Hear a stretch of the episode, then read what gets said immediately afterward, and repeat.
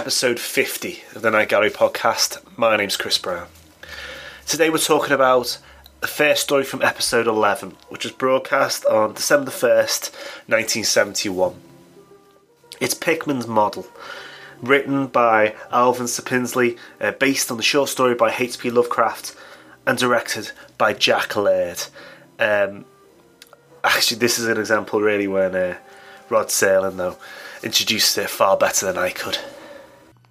H.P. Lovecraft, known to the aficionados of the occult, demonology, witchcraft, as a master storyteller, is responsible for our first selection in this museum of the frequently morbid. To you connoisseurs of the black art, you'll probably recognize it. It's a painting that tells the story of a young artist who recruits his models from odd places. And the models are very odd indeed.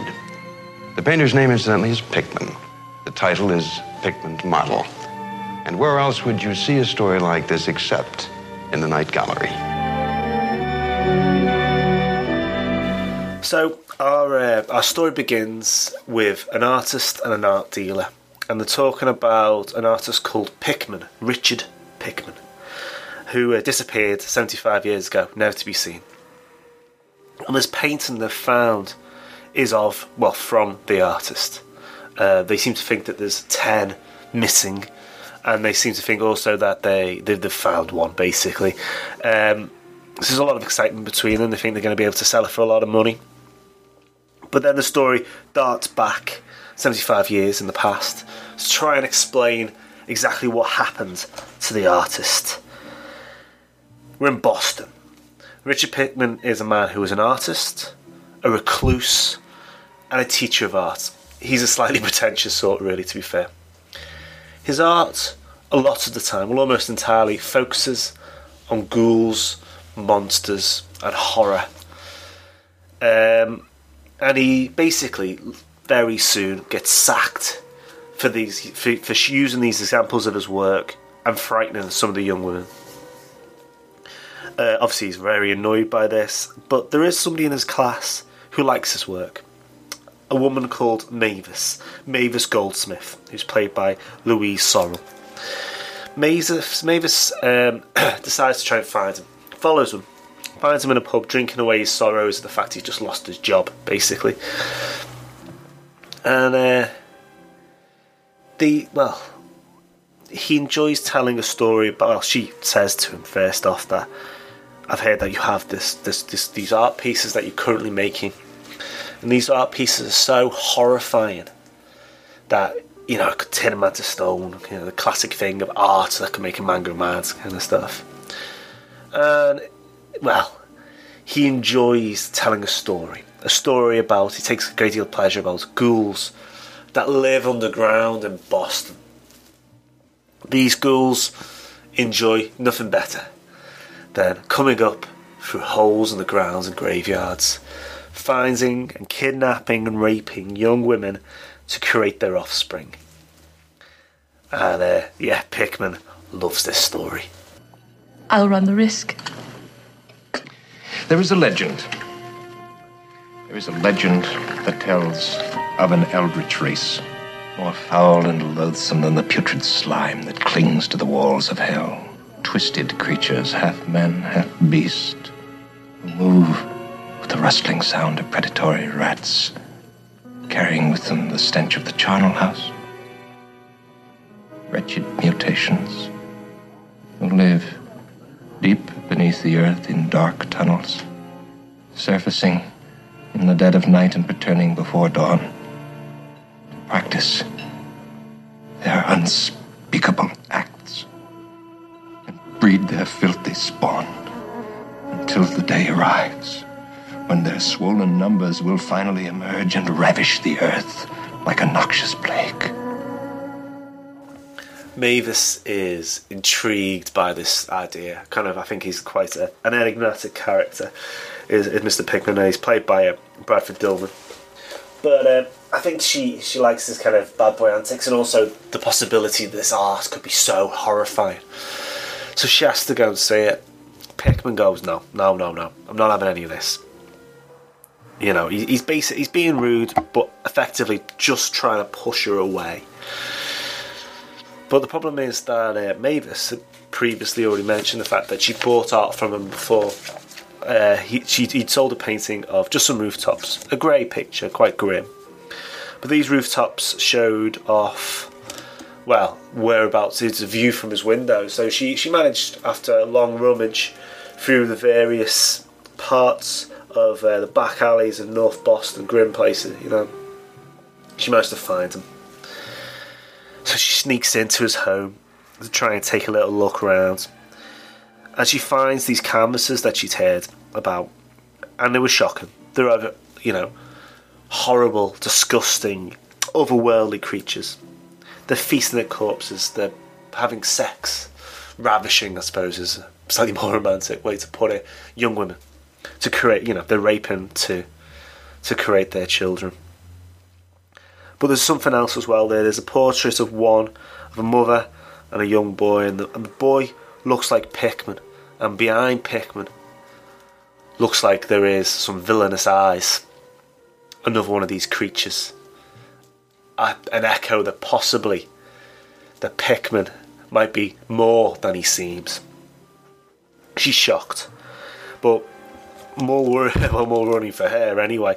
Pickman appears finds her and says, well, you know, he's furious first off that she'd found him.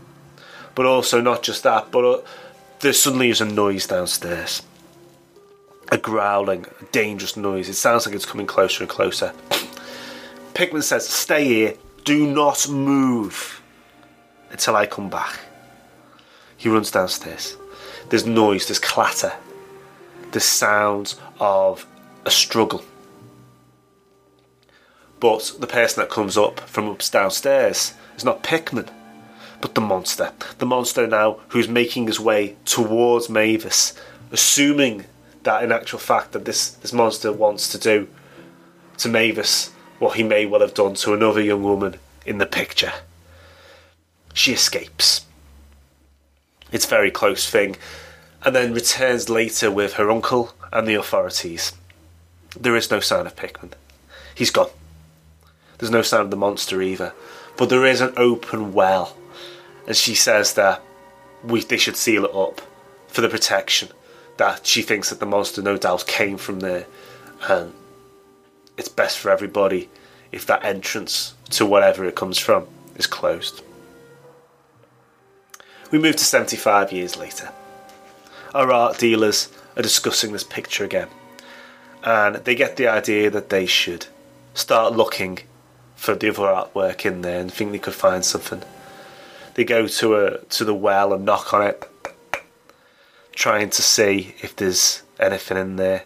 Realise it's hollow and start bashing on the ground.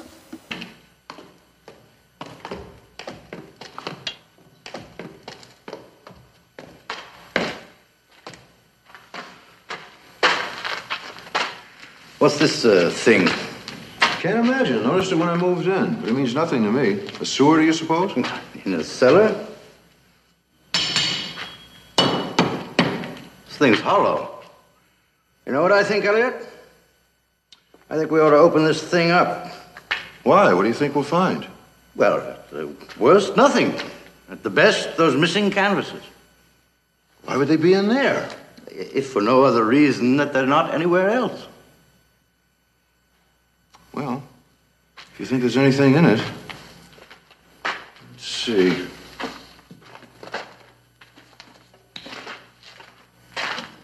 Feeling muscular? Yeah. I hope we don't find anything besides the paintings.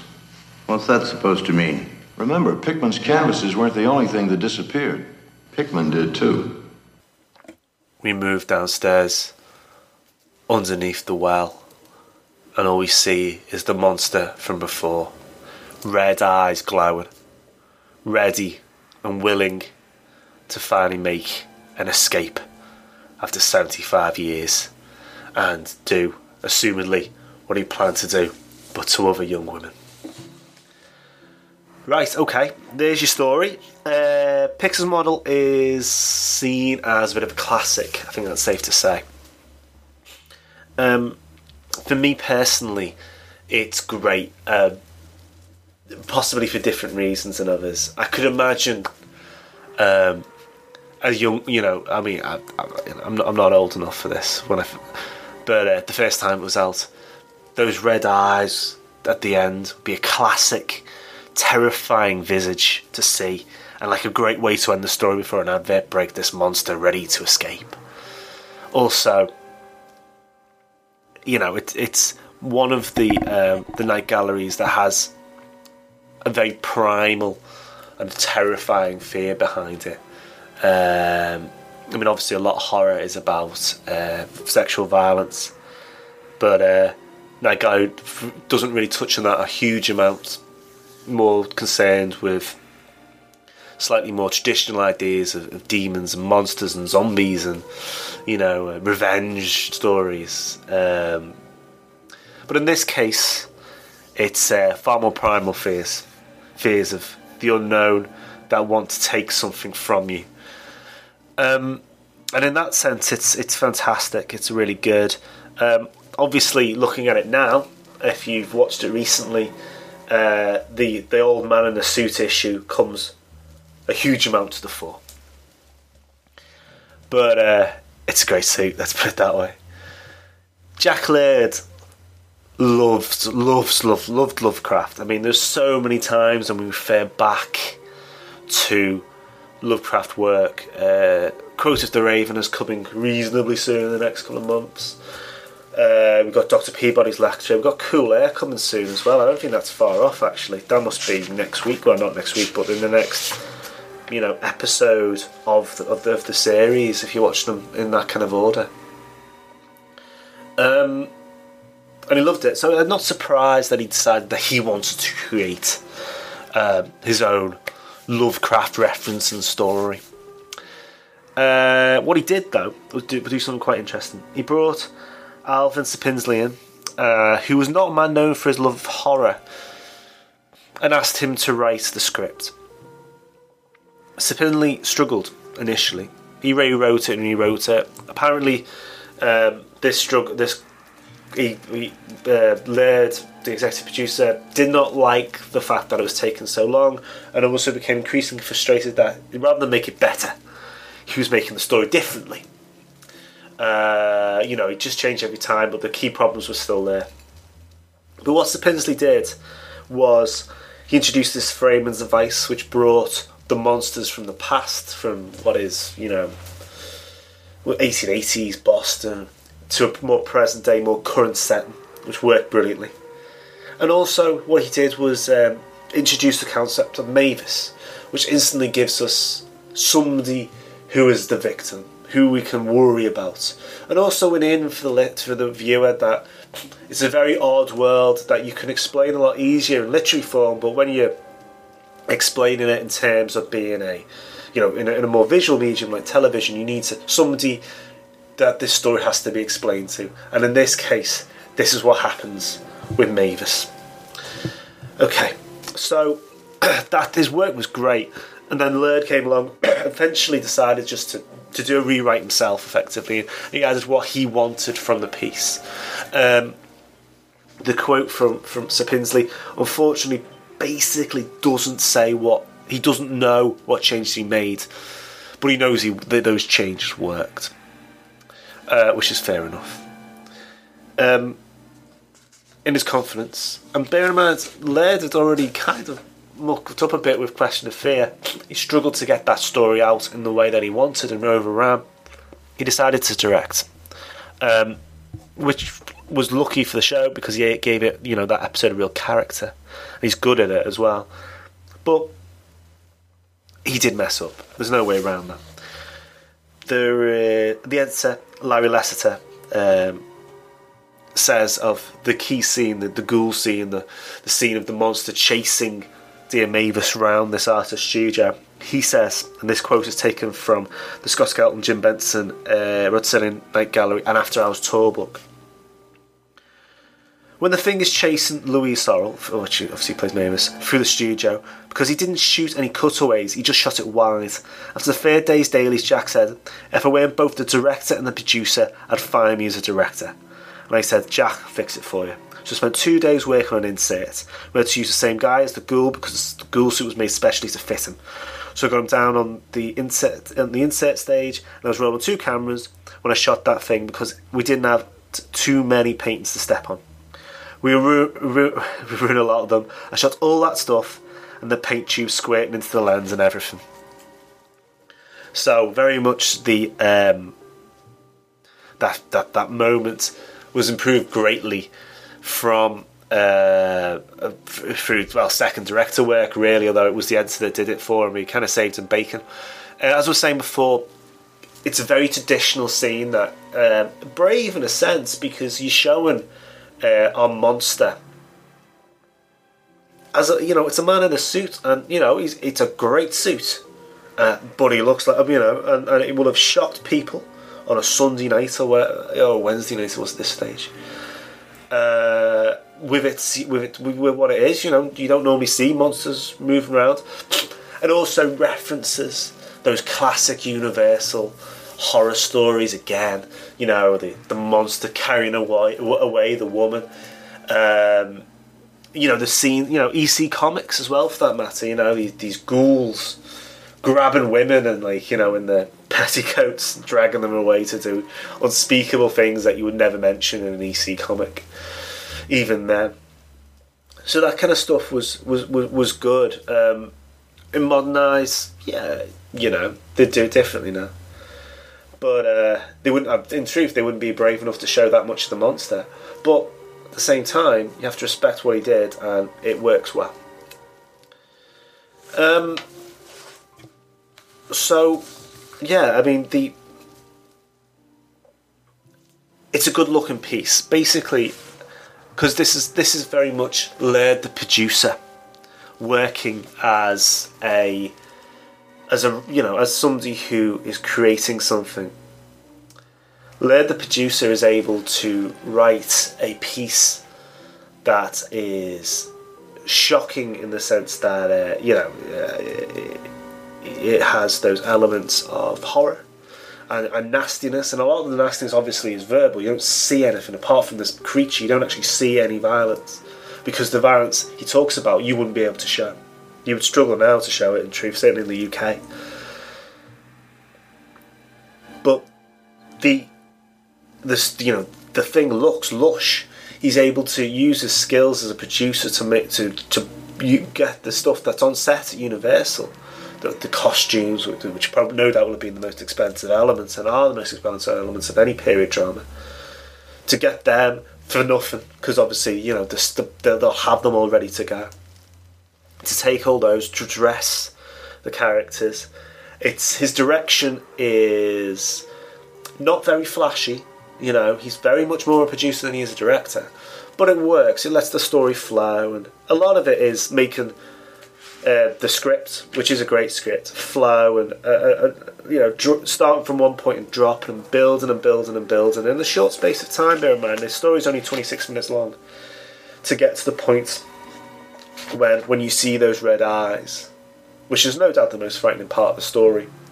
It really grabs you. It really, really grabs you. Um, it's one of those. I mean, the, the it's well written. Uh, it's well directed, particularly from Sorel, who's very wide eyed and uh, able to kind of carry the character through the story. Uh, Bradford Dillman is at parts not a very pleasant artist, but in other parts as well, quite a you know you can imagine him you know reacting in horror to the events around him, but he is a victim. Uh, and a victim that you can, you know, really, really go for. The uh, the outfit itself, this this this this this monster suit, which is an unbelievable work of art. It was worked through Tom Wright's original sketches. The designer uh, Leonard Engelman, John Chambers had six weeks to create it. They took a chance, particularly well, it's more so from Laird than the artist. It was all rubber and it was custom built for the stunt guy that had to be uh, had to be in it. Uh, a guy called Robert Prohaska he had to be basically sealed into this rubber outfit. So he was encased in it. And if there was anything wrong with him, he fell over or if he bust an ankle or he was ill that day. You know, it would literally would have shut them down. But they got lucky. It happened. It was fine. Um. So yeah, I mean, Lovecraft's a funny one because he's you know he always writes about the unspeakable, and uh, you know the, the, these these monsters that you could never imagine. They're so disgusting. So you know, lets the reader make his mind up about what what they actually are like. Um, Laird kind of steps away from that, obviously by showing the monster, but he does it in such a way that the actual horror is still there and in the mind, and I think that's where it really excels.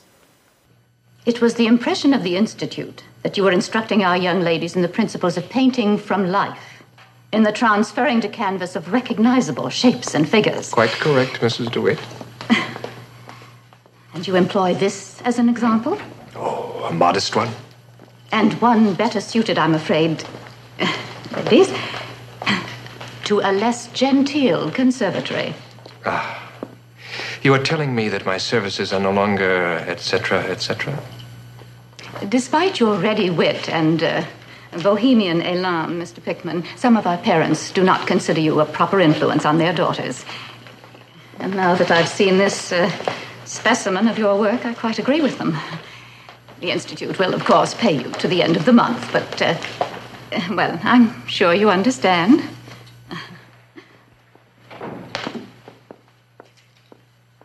Right, well, first off, Merry Christmas. Uh, hope you have a great time.